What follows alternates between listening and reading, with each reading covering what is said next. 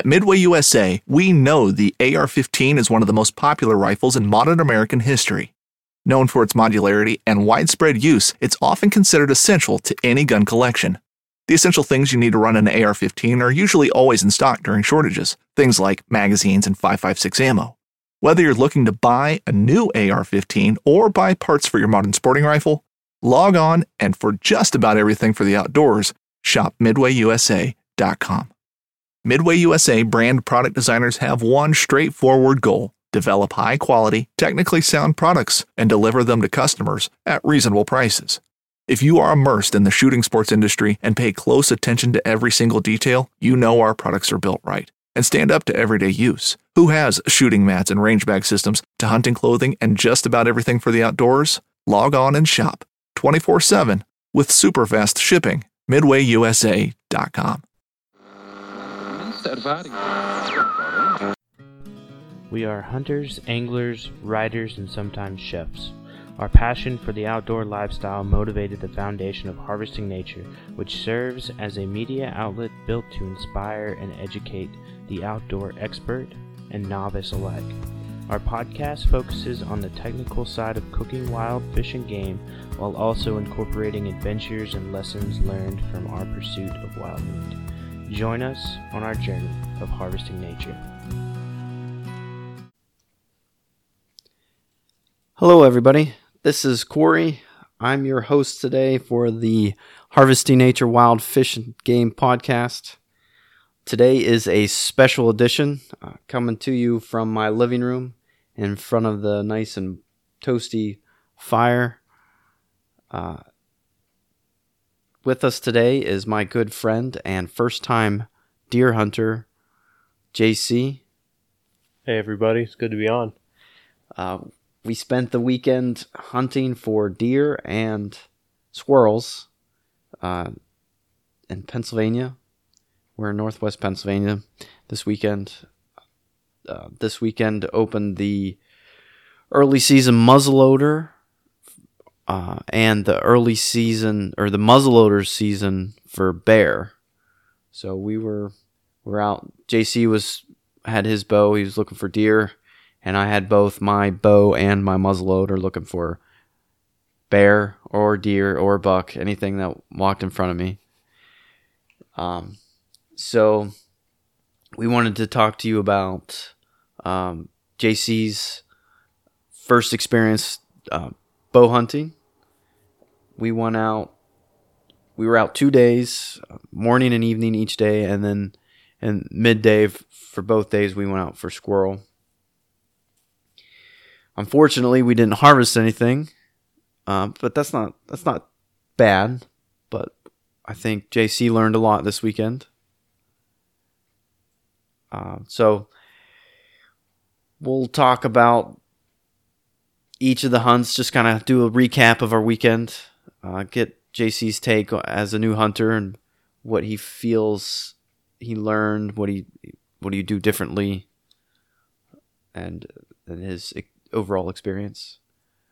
So we went out Friday morning, which was the the day prior to the opening of the muzzleloader and uh, bear season. So we were only we're only bows, and we went behind my house, and I think it was it was not the best day for a new archery hunter to be out archery hunting as it was pouring down rain as we no, were making. No, no, It it it started okay, and then soon as Corey walked away to go set up, it poured down rain. it was it was not ideal conditions for a new archery hunter. It was wet and cold. I think at one point it was freezing rain. Yeah. Um, but I think JC had an exciting morning. Yeah, actually, like Corey said, it wasn't ideal conditions. Like in my head, I pictured nice, crisp autumn morning, sun coming up and everything, and looking re- actually really nice out unfortunately, once the light came up, it was gray. And like I said, as soon as like Corey showed me where the stand was and started to walk off, it literally just started pouring. Um, but one thing that I it probably helped me was it masked a lot of sound that I was probably making not knowing that I was making it. And I think that maybe even helped us going in because looking back on y- yesterday evening and both the morning and afternoon today, it was loud walking in. Yeah, And it was, a lot dry. Quieter, I think, walking in because Oh, yeah, definitely. everything was wet and mushy. Definitely. Um. So, I spent a lot of time this July and August scouting and setting stands and moving stands uh, in prep for JC coming up this weekend. What I ne- neglected to do was find a spot in the general vicinity where he was hunting for myself. So Friday morning, uh, I got him up. We got up into the stand. I got him up into the stand. Went back down the trail. I knew I wanted to be on the trail, you know, just off the trail because I think the deer use that trail quite a bit. Yeah, I, I, that's where I hunted again tonight, and it walking up because it was daylight this time. There were tracks all through that trail. yeah, uh, knowing that because I, I've I've noticed that every time when I'm up up through there, it's like okay, I want to be able to see that trail so I can shoot something that's coming down that trail. So I walked down the trail a ways, what I th- thought was far enough away from JC that I wouldn't interfere with his hunt, and i you know went off the trail ten yards, and it it was the perfect spot, but it was the worst spot because when that freezing rain came through, like I put my head, I, I have a little um, uh, like blind. It's it's from Allen Company. It has like tent stakes.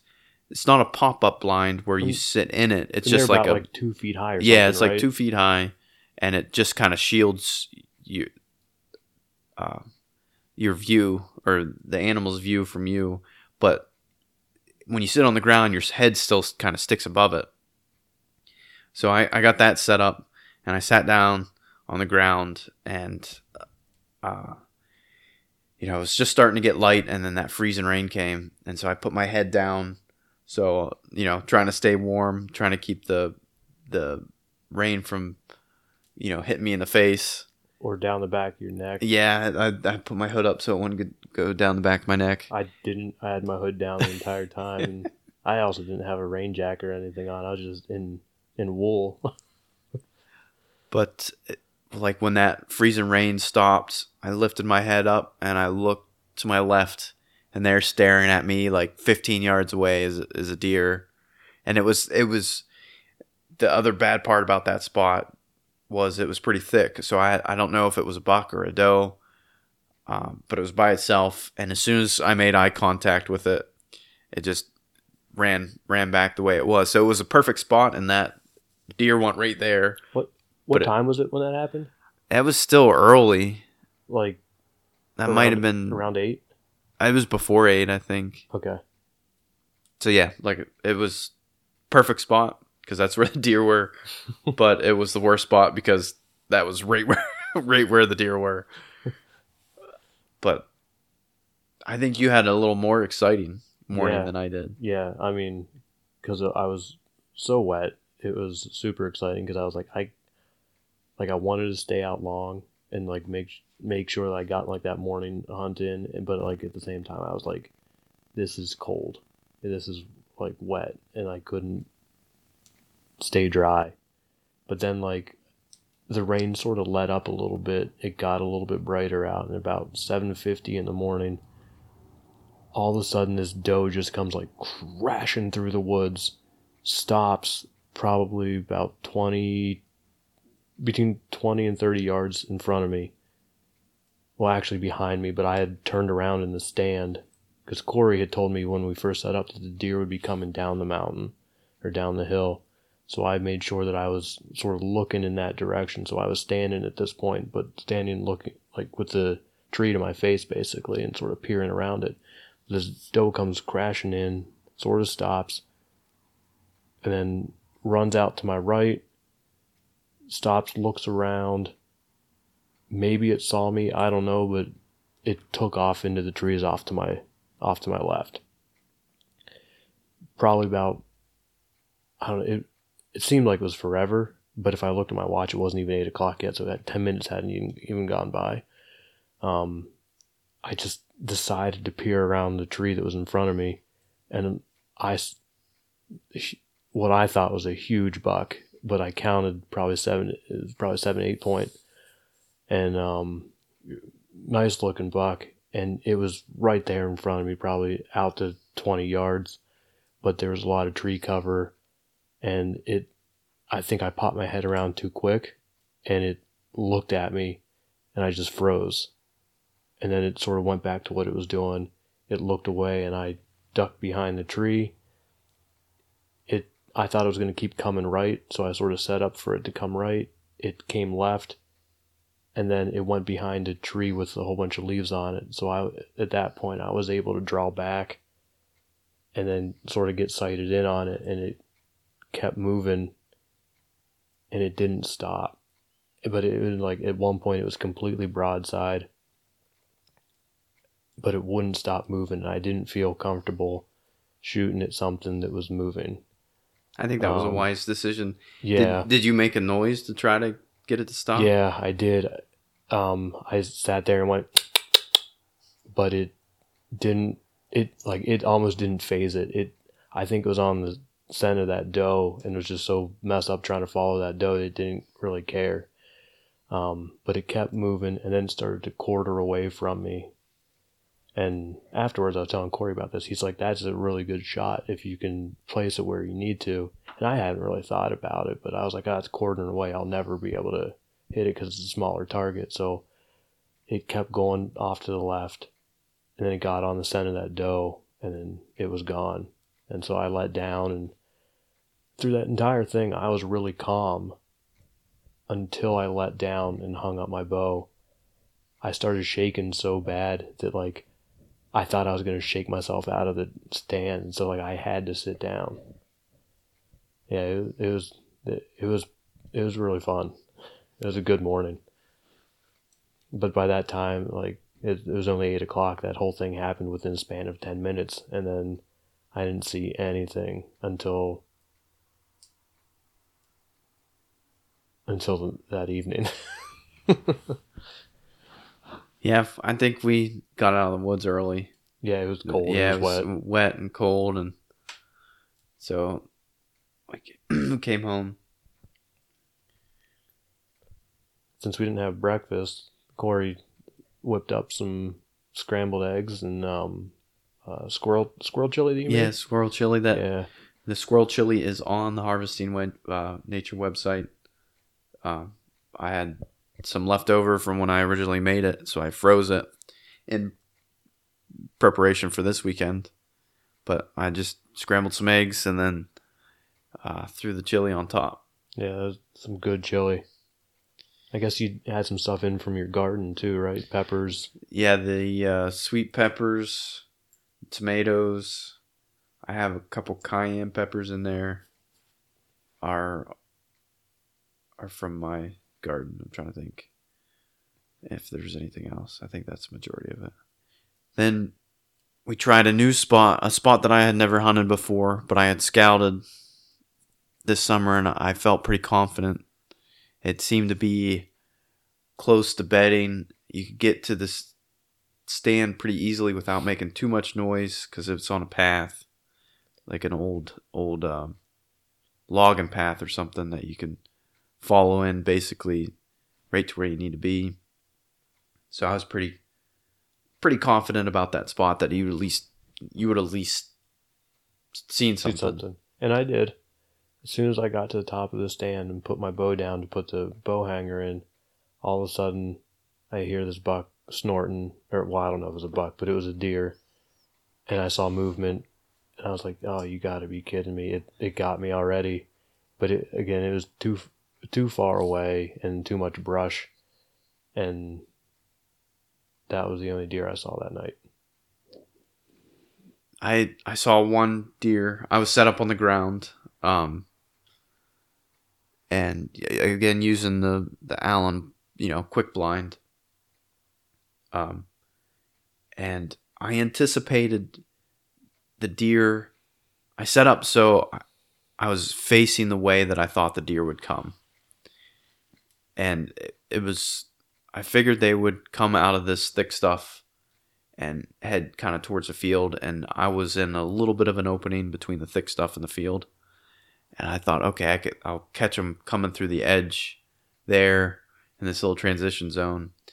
And I'm sitting there, and all of a sudden, I hear something right off to my right, and ten yards off to my right, there's this this buck walks through, and it's it was a a young buck. It was a year and a half. You could had basket rack six points, and uh, where where we're hunting, it has to be three up, so you can't count the brow tine. So you have to have three points on a side, not counting the brow tine. So it wasn't a legal buck. So I I watched it. It was so close I could see the tick on its muzzle. It, it was engorged, so it was big, but it was that close. It it walked next to me, paralleled me for a little bit, ten, maybe not even ten yards away, and then it got to the trail that I walked up to get to where I was sitting, and it, at that point, it knew something was was off. It kind of looked in my direction, but I had I had um, kind of hidden myself enough where it didn't have a good sight line of me, but it just knew something was there. You know, not something wasn't right. You know, so it it bounded off down, you know, another thirty yards down through the woods and then walked away. But then I didn't see anything the rest of the night. I think we spooked something going coming out. Yeah. Yeah, but we saw a lot of. Well, I saw a lot of squirrels more than we saw when we went hunting in the midday. Yeah, yeah. So we we finished up our morning hunt, came back, had breakfast, and then grabbed the twenty gauges. We each carried twenty gauge, and we went up up the road try to get some squirrels. I saw one. Well, saw one on that first strip of woods. I missed, of course. And then we hit another area. we saw that one, which like probably probably should have done that going into that first area. Just sat and scoped it out instead of Yeah. moving through it so quickly. Yeah, we tried. We tried to do the still hunting, see if we could kind of bump something up, and then try to sneak up on it, but uh, that didn't work. And then we went to another spot where I had, I've gotten several squirrels this year with the kids, and We sat for like ten minutes or something. yeah, like that. we and saw, then we yeah, saw that one up in the tree, and I went up to go get it. And by the time I got under us, I actually saw where it was, and like there, I only saw its tail. And if I were to take a shot, I I would have shot the branch right underneath it. And Yeah, it probably like- would have been fine. belly down on the branch. It Yeah. knew we were there, so we, tr- so I think it was the eye shot, and then no, I, or- I I shot because I figured I- my shot wouldn't I'd follow hit it. up. Yeah, and you could get it when it moved, but that didn't work. no, Then we chased after. Well, you chased after a couple more that we that we saw, but no luck. And then this morning, it was cold. It was cold this morning. Yeah, it was really nice putting on cold boots and cold clothes that we left outside. Yeah, leave them outside so it doesn't get the sense of the house. But yeah, it was. I think it was like twenty in the twenties. Wait, was it? Yeah, it was like No. twenty eight.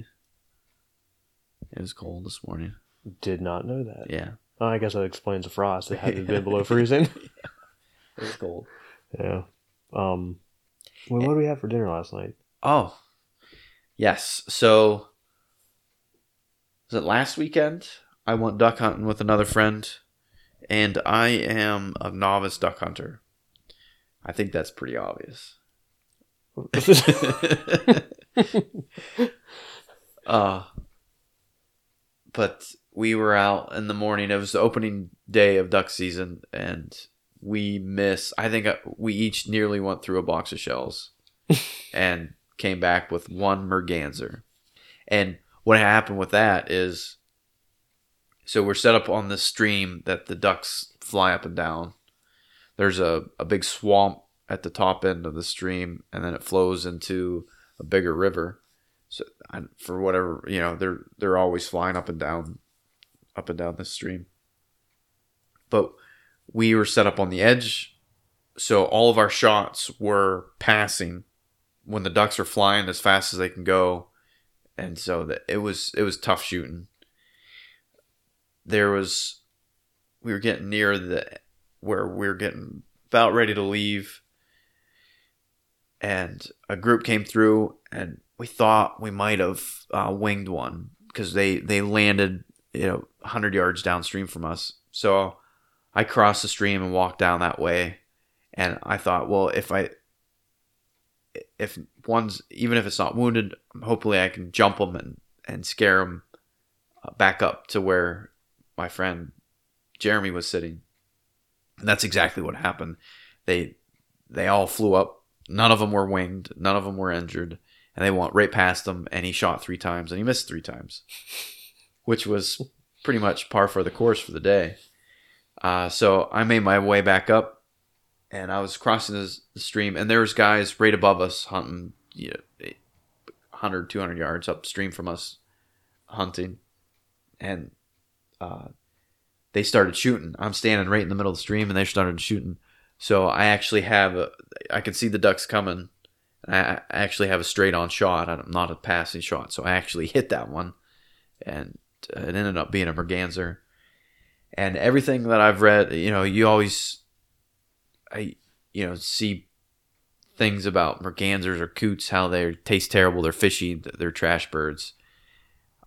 But what I've read is you ha- you can't treat them like a mallard, where a mallard has the fat and the skin are, are really good on a mallard. With a merganser, you have to trim all the fat away. You have to take the skin off. You can't leave the skin on. So I, I breasted out the bird and I thought, why not country fried merganser? So that's what we had for last for dinner last night. So I pounded it thin with the meat mallet. Um, seasoned it. What did I use? I think I used Tacticalories Bosco. Yeah, because all the uh, Traeger stuff was solid in the can.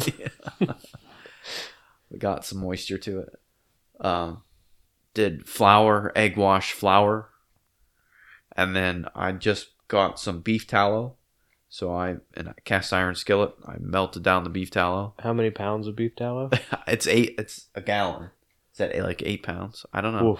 Uh, yeah, well, water is eight pounds per gallon, right? I don't know. I don't know. I forgot that. I learned that in elementary school and haven't used it since. But so I have a lot of beef tallow. I got it off Amazon.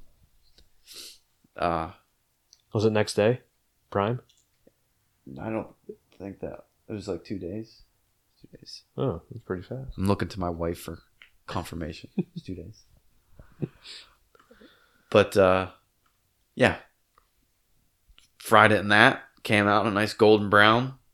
Uh, while while I was doing that, uh, you cut up, cubed up some butternut squash. Hit it with some olive oil, salt and pepper, and cinnamon. Put that in the oven to roast them. And then, yeah, Made a gravy too. yes, made the gravy. I was, I was a little scared about making the gravy. we did it from scratch. We didn't follow a recipe. Yeah, it was that may have been the issue. yeah. but thank, thank, yeah. thank Typically, I burn burn like when I cook in the cast iron with oil, I end up burning it. So the gravy, there's no, the gravy wouldn't come out any good anyway. This is for the beef tallow didn't burn, so I added a little bit more beef tallow, flour, you know, just like you would with the gravy, and then milk. But I put a, just a little bit of milk in, and it, it turned this weird consistency. I was like, oh it no, almost it almost looked like oatmeal. it like- did, yeah. It was probably the same consistency and like lumpiness too. And like I think the two of us like panicked. We're like, "What do we do?" but I just added more milk, and it came out came out good. Salt yeah, and pepper. it was really good. Put that over the country fried merganser. I I also uh, fried up some deer heart in the tallow before I made the gravy. Uh, just, just you know, to have because we only had I only had one duck, so Yeah, they those those those weren't big uh, breasts on that merganser. no, they weren't very big. So that's what we had for dinner. It was pretty good. Yeah, yeah, it came out really good. That that's the second time I've had heart because was that two years ago, something like that. You and I went fishing, and you sent me home with like a deer heart. I cooked that up myself, not knowing what the heck I was doing, and overcooked the living deal out of it. Yeah, So this is actually a lot better. I like Corey cook heart. yeah. You can't. You got to do it like rare, medium No, I rare. did not you, do it You can't do it well done, then it, it doesn't turn out very good. I've put it in like a stew or uh, where you just cook it down until it just falls apart, and then it's just you know that's good that way. Yeah. When you're slicing up and frying it, you don't want to over overcook it.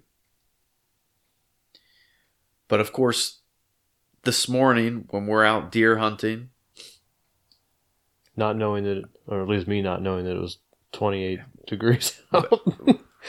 I, I saw a ton of squirrels this Yeah. morning. I think Same here. I could have gotten a limit of squirrels this morning. I, I saw black squirrel and a bunch of gray squirrels. I had a gray squirrel uh, three feet from me. It climbed up the tree I was in and sat on a branch and looked at me. I tried to take a picture of it, but so yeah, that, that seems to always be the case. You're deer hunting, you see squirrels. Squirrel hunting, you see deer. Yeah. But- yeah, and this morning we got in there, like by the time Corey and I got to the stand that Corey said that I was going to be using, it like the light it was starting to get light out, and it, like I was like, oh, I wonder if Corey's going to make it to his stand on time. Yeah, But- it was it was after shooting legal shooting hours by the time I got to my stand, but it was still we were we were pretty far back in. There was Yeah. still a lot of leaves on the tree, so it's it wouldn't You're You- still hidden pretty pretty good. that, and I don't think I could have even shot. It was it was still too dark yet. You could hear the duck hunters shooting Yeah. down on the on the stream, but it was too hard, too dark to shoot a bow. No deer this morning. nope. Didn't yeah, didn't see any. I don't think we even bumped any. Or did we walking in? We did walk in, Yeah, yeah. yeah. And then tonight you want to Oh yeah, I went to the same place that I went Friday morning because I sort of had like because I saw that buck and that doe, I was interested in going back and potentially seeing if they'd come back through. Um, and just I don't know. We we talked about this after we were coming home from squirrel, squirrel hunting, and it was like sort of it's a bit of a mindset too. Like if you have it, like hey, like you're confident that something's going to happen, or you have a good feeling something's going to happen. Corey was like, yeah, you're probably going to be more alert and actually sit still or wait and stuff like that. And so that sort of um, bolstered my decision to go back there. And so, Yeah, it's definitely a a, a mind game. Like Yeah. if you have confidence in the spot, you're like, yeah, I'm gonna see something. You're gonna sit still and pay it better attention, and you know, not move as much, and you know. Whereas if you're not confident in the spot, you know, you're fidgety. You're like, wow, why am I here? At least that's how I am. Sometimes, a lot of the time is if I don't, if I'm not confident in the spot, I'll I get fidgety and antsy, and I just want to leave. yeah, that happened to me definitely this morning. And also because it was cold. And, Yeah. But, uh, and even last night, I was, I was getting fidgety because, like, I'm not seeing anything. But, yeah, this evening was, well, oh, yeah, we went squirrel hunting again. Before, even before we got out there. Yeah. We didn't But- see a squirrel though. Didn't see any squirrels. But, um, we weren't out very long though. No, but I saw more squirrels sitting. Like I think I got just got into the stand and I texted Corey. I was like, I've seen more squirrels than I saw this afternoon. You saw a weasel last night too, didn't you? Yeah, yeah, I did see a weasel. Like I saw this. It was black and it had a long tail. I was like, that's a weird looking squirrel. And then like I looked at it even more. I'm like, that it's got like a long body and it's like sort of like a pointy nose. And I, for some reason, I was like, Uh, when we got back, I asked Corey, I'm like, does Pennsylvania have ferrets? And he was like, you mean weasels? I was like, yeah, I guess so. Yeah, because it looked it looked like a ferret. But Yeah, that's a pretty rare sight. I've only I've only seen a couple while I've been on. I've seen sounds like it wasn't a fisher. We have fisher around here. and I can't be sure because I don't know what a fisher are- looks like. Are so, bigger. It'd be a lot bigger than a weasel. okay. And I think they're more brown. Yeah, this one was all. It looked like a black squirrel, just long body. This- Yeah, that squirrel that I saw this morning was jet black. It was right right below me. I got a good look at it. He was it was it was a pretty looking squirrel. I'd have liked to brought it home.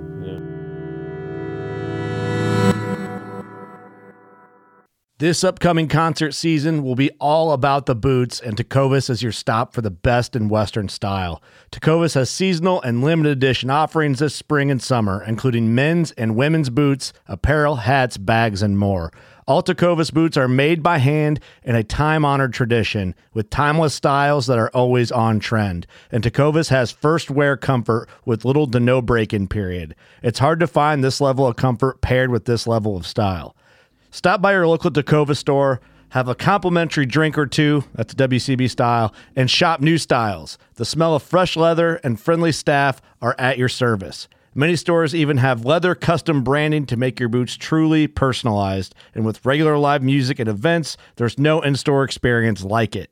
If you can't make it into a store, just visit tecovas.com. That's T E C O V A S.com. They offer free shipping on all boots, as well as free returns and exchanges, and ship right to your door. Go to tecovas.com and find your new favorite pair of boots today. But yeah, this this evening, like like Corey and I were saying, like it, it felt a little more confident going in there. And before we even left the house to go out, um, sort of made a plan of what we were going to do. And Corey was like, "I'm going to go to a different spot because you wanted to go to someplace where you actually had to stand. Yeah, I I didn't, didn't want to go back to that ground uh, blind. yeah, I didn't feel confident on the ground. I I've used a compound bow most of my life. I've killed a lot of deer with a compound bow, but I also have a crossbow, and I'm I know some bow hunters don't like crossbows, but I like to use the crossbow because it opens up my opportunities. It allows me to hunt from the ground and not have to draw back and get busted. Because I've tried to hunt on the ground with my compound, and you know, it's a lot less forgiving. You got to be perfect, you know, draw back just the right time, you know, because they're eye level with you and and th- they can Just a lot harder. Yeah, lot, it's a lot more harder. things could go wrong. I yeah, a lot, a lot more things go wrong. So I got the crossbow to open up to give me more opportunities to hunt from the ground. I don't like climbing tree stands. I I have I have one that my uncle gave me. It's like a Summit Viper or something like that. That thing's heavy. It's a pain in the butt to get set up and I I don't feel comfortable in it. So I wanted to be more mobile and hunt from the ground, and, and the crossbow allows me to do that. But I didn't. I didn't want to do that again tonight. I wanted to be up off the ground. And But you get- were also carrying muzzleloader Yeah. and a crossbow. We talked about that in our episode with uh, Tyler France about the dual carry option uh, that Pennsylvania Game Commission is allowing this year. So, a properly licensed bow hunter that also has a bear tag can carry both a muzzleloader to shoot bear, a muzzleloader to shoot the antlerless deer, and a bow to shoot a buck.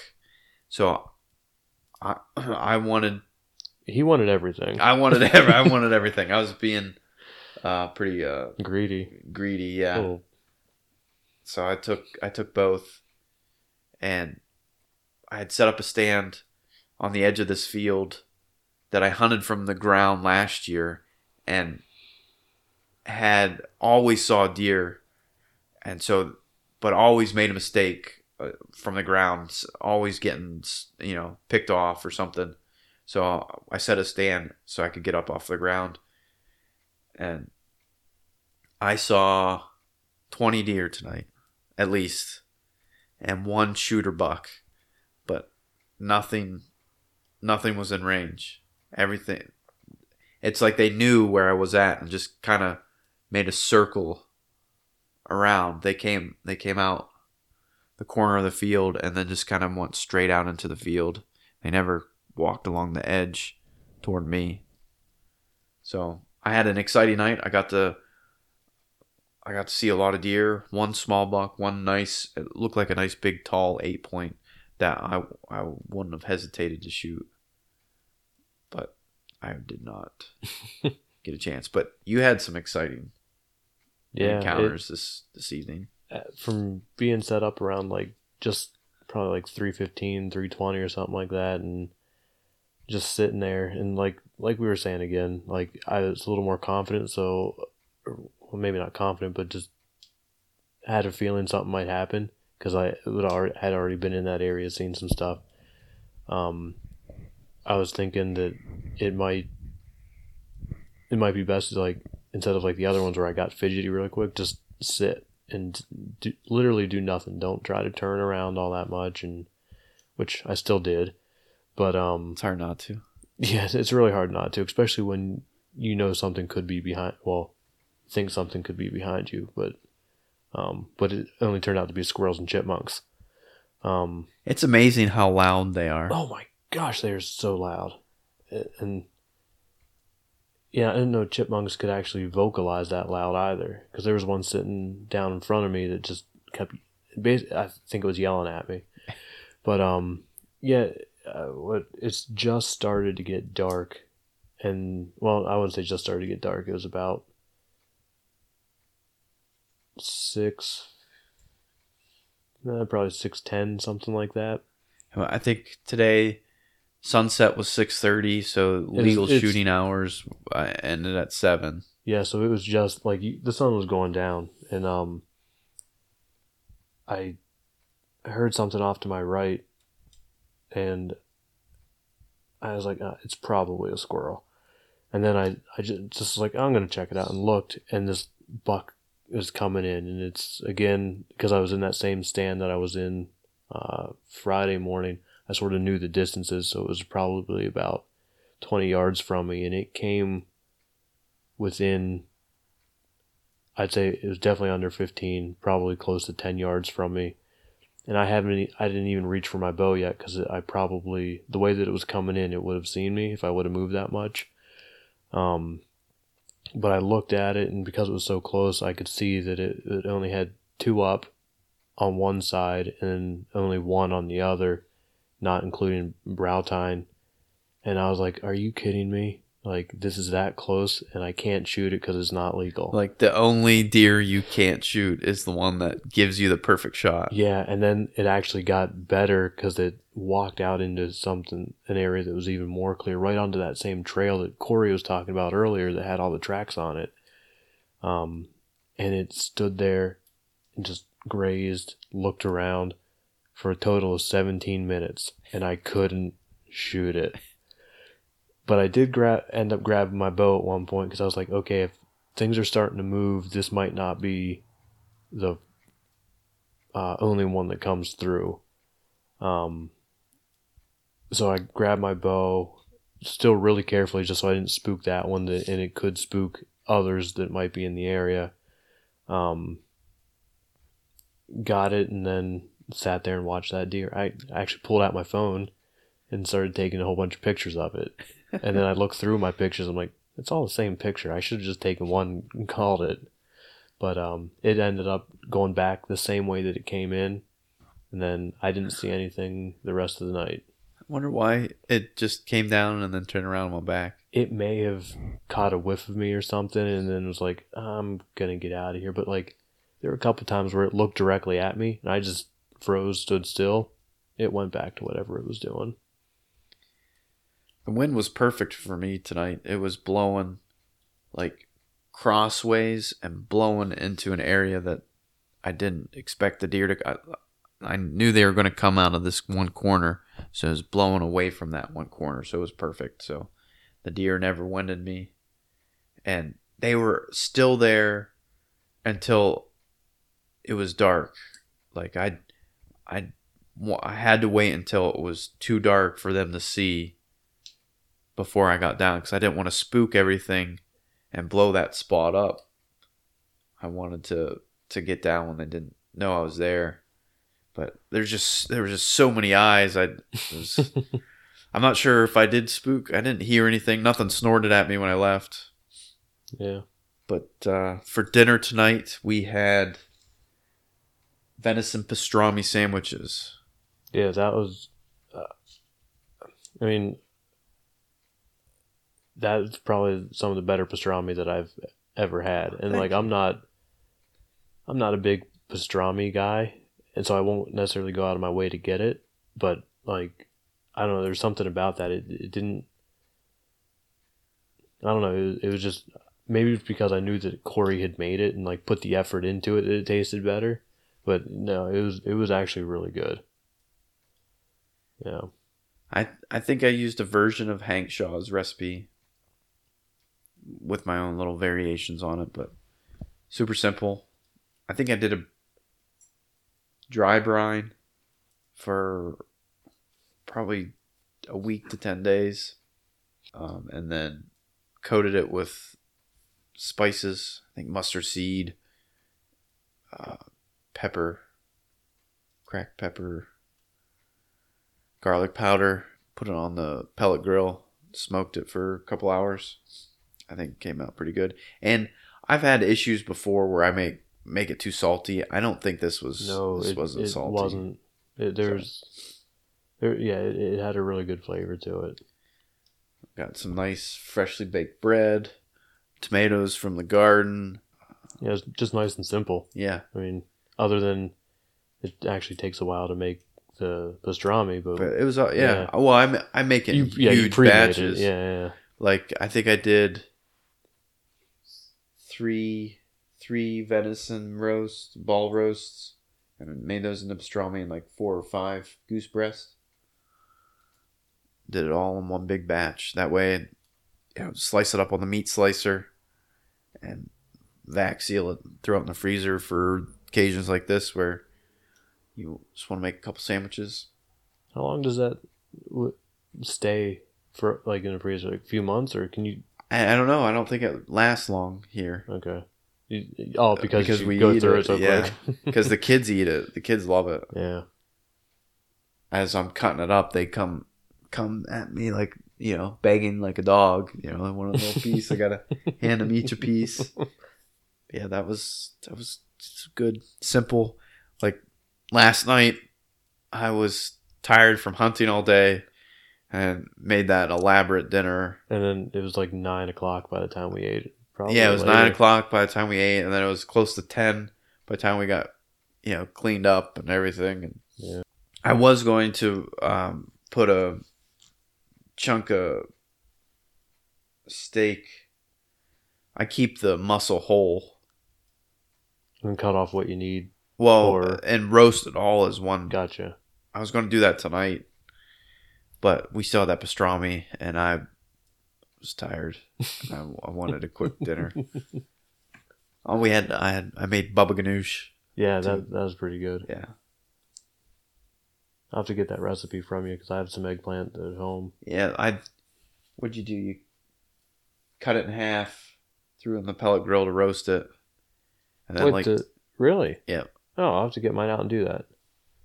then you scrape out the the meat part, garlic, olive oil. You put some of your cayenne peppers in there, right? Oh yeah, I chopped up a, my, one of my cayenne peppers. Huh? I don't. I don't think I put lemon juice. Did I put lemon juice? Yes, I did put lemon juice in this one. Yeah, lemon juice.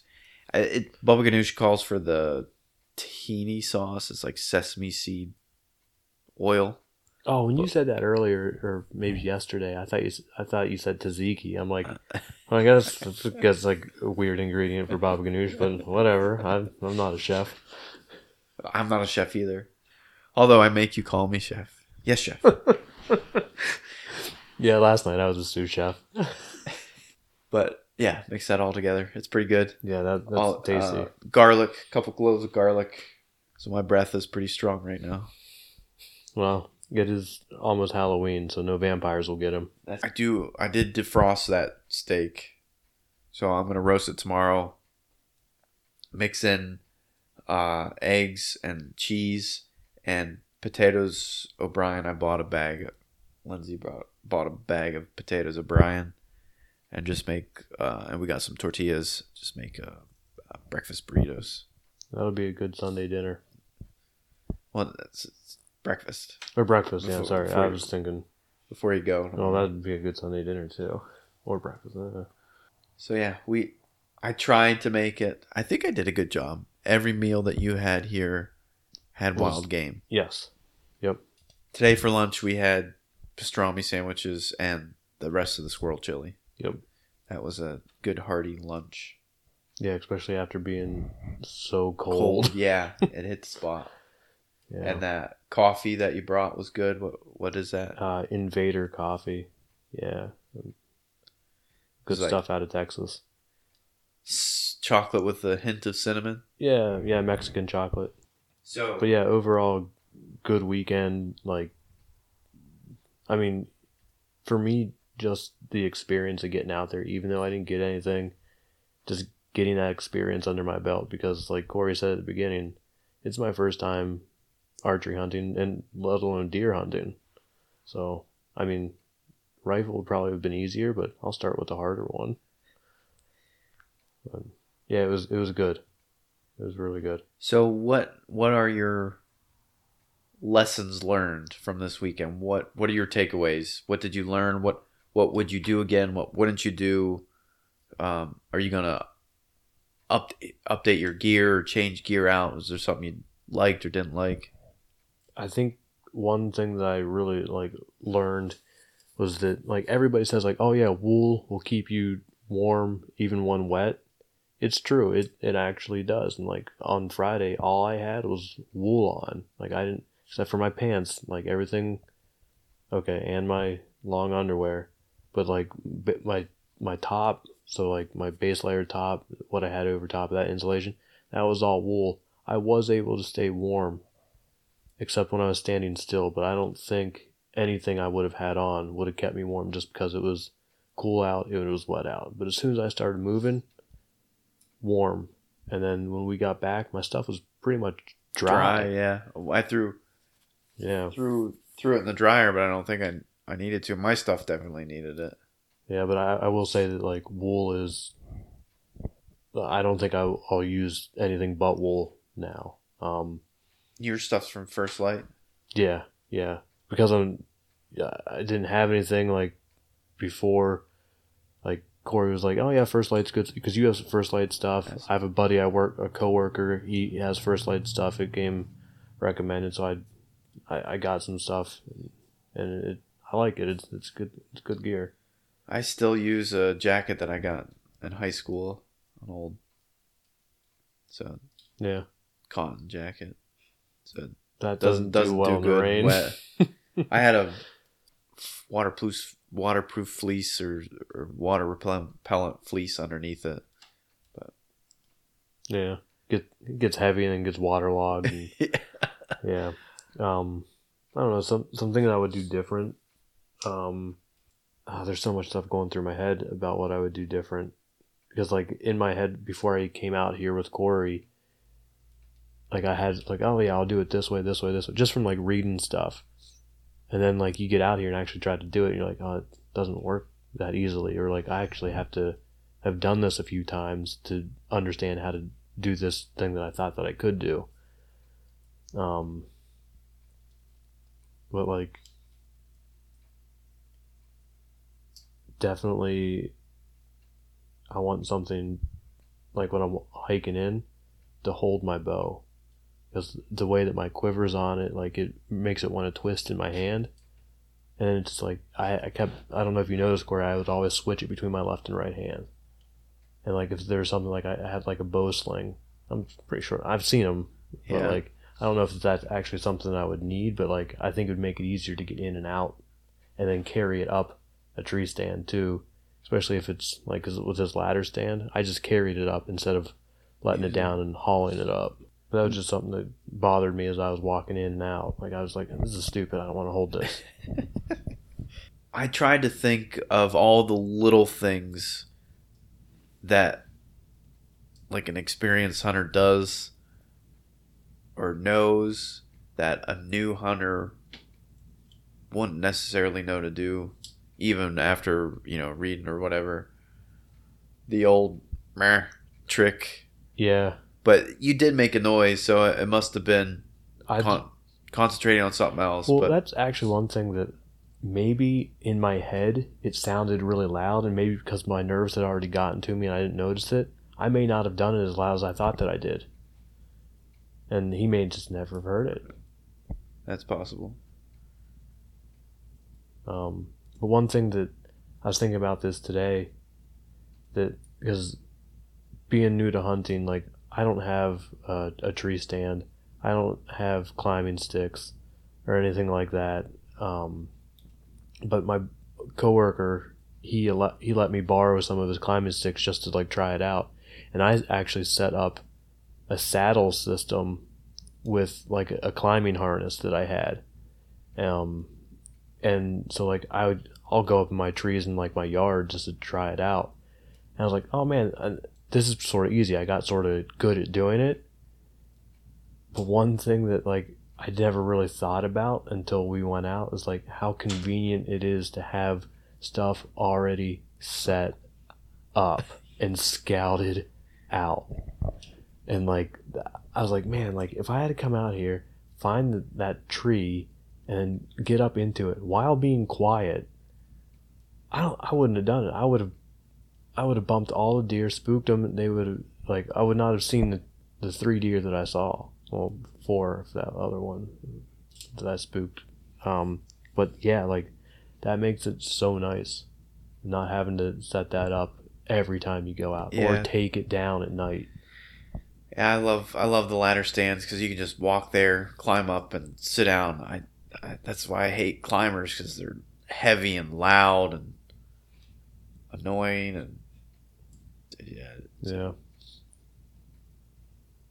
But like at- I at, at home, I would sit, I get up in a tree in my front yard with my buddy's climbing sticks, my saddle, and I would just sort of hang up there with my bow and shoot into my backyard. So I actually got sort of comfortable doing that, um, and then like turning around so that like my back's to the tree, having the rope up over my shoulder to hold me sort of so I could lean out and um, and like that's all fine and dandy in your yard where it's a very controlled thing.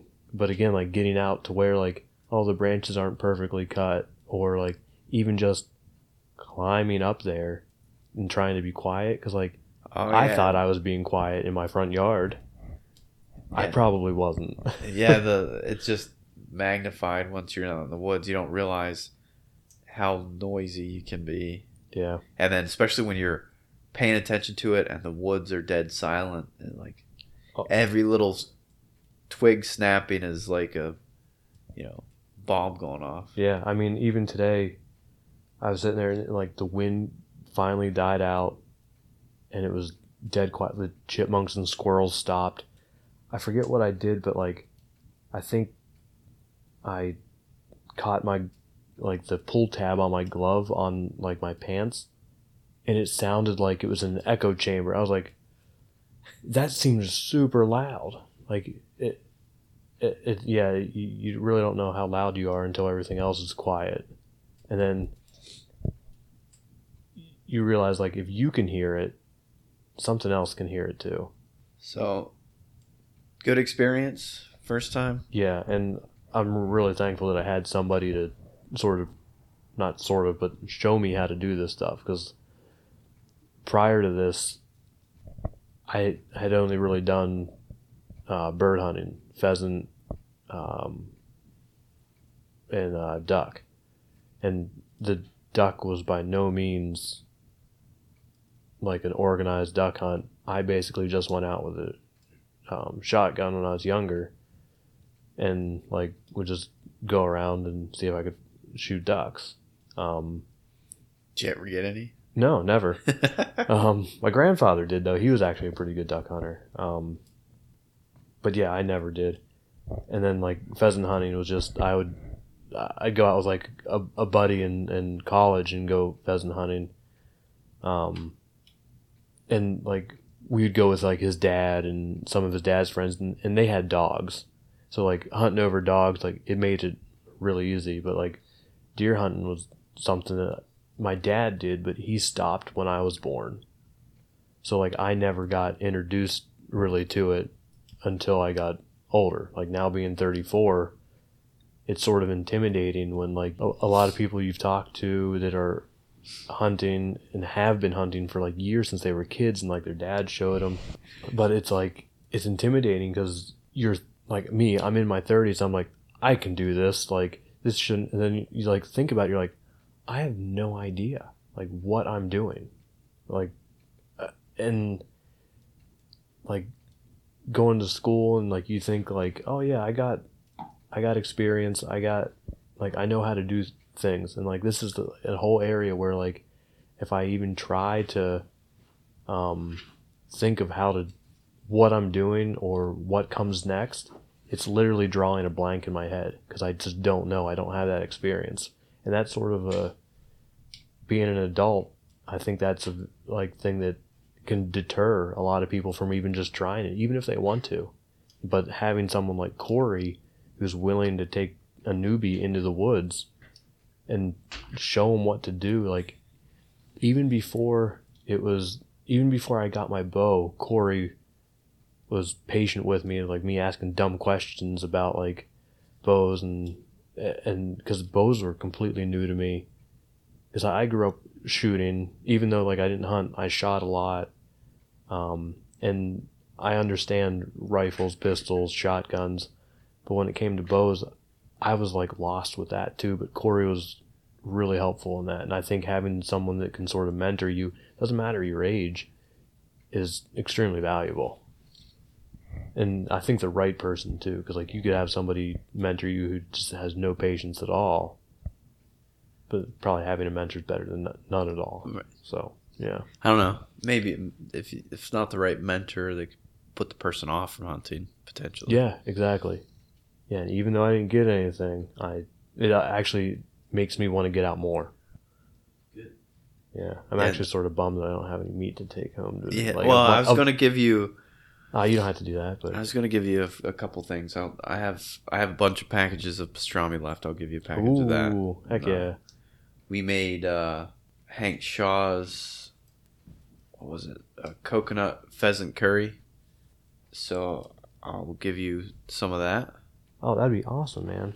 But yeah, like I was actually excited to like try some of like um, harvesting nature's recipes, um, meat eater recipes because I, I I got a meat eater cookbook for Christmas, and like I like really wanted to try some of that stuff. And I've tried making it with like stuff from the store, but it's like eh, I feel weird not using wild game for it. Um, I was like, really excited, but like I still got opportunities. 2B has the unit that you hunt in, Yeah. or that you're where you live, um, has extended seasons. So I think you could have hunted deer September in September. nineteenth. Yeah, it was opening. Um, I could have gone out. It was really hot, and I honestly wasn't ready. you can hear, Oh. hear Penny in the microphone lick Oh, yeah, so- yeah, Corey's dog just jumped up on my lap and was like right in my face. Um, but uh, yeah, I I could have gotten out really early, um, which would have been would have been cool. But I, I don't think I was ready because I didn't really have anybody to show me. we had talked about doing another hunt like this in November, so we'll see. Hopefully, we can do that. I might get some, maybe a warmer jacket. Yeah, or something, something that, or, or even pants, because like even this morning was cold, and that It's taught cold, that really taught me something. Moving is completely different than Sitting sitting still, because like skiing, uh, I'm fine when I'm skiing. I could wear set of long johns, a shell pant, no other insulation, a fleece, and my shell jacket, and be completely fine skiing in like I've done that in like sub freezing weather and been fine. Can't do that just sitting still. Yeah. Yeah, it gets cold pretty quick. Yeah. Is there is there anything else? Last thought? You know, I think the real, the biggest thing, and I, I touched on it, was having someone like Corey to show me. I'm super thankful for that. Well, I'm I'm happy you made it up. It was a lot of fun, and it having knowing that you were coming up gave me uh, more excuses and opportunities to get out in the woods to scout and to prep and to set stands and to check new areas and a whole host of things that if it was just me other obligations would have gotten in the way obligations or responsibilities however you want to word that well thanks for coming up i hope Yeah, thanks for having me. I hope uh, hope we can do this again soon. And to everybody listening, make sure you are subscribed to the podcast. Give us a review. Tell us what we're doing right. Tell us what we're doing wrong. And as always, follow us on our various social media accounts. We'll uh, we'll talk to you later.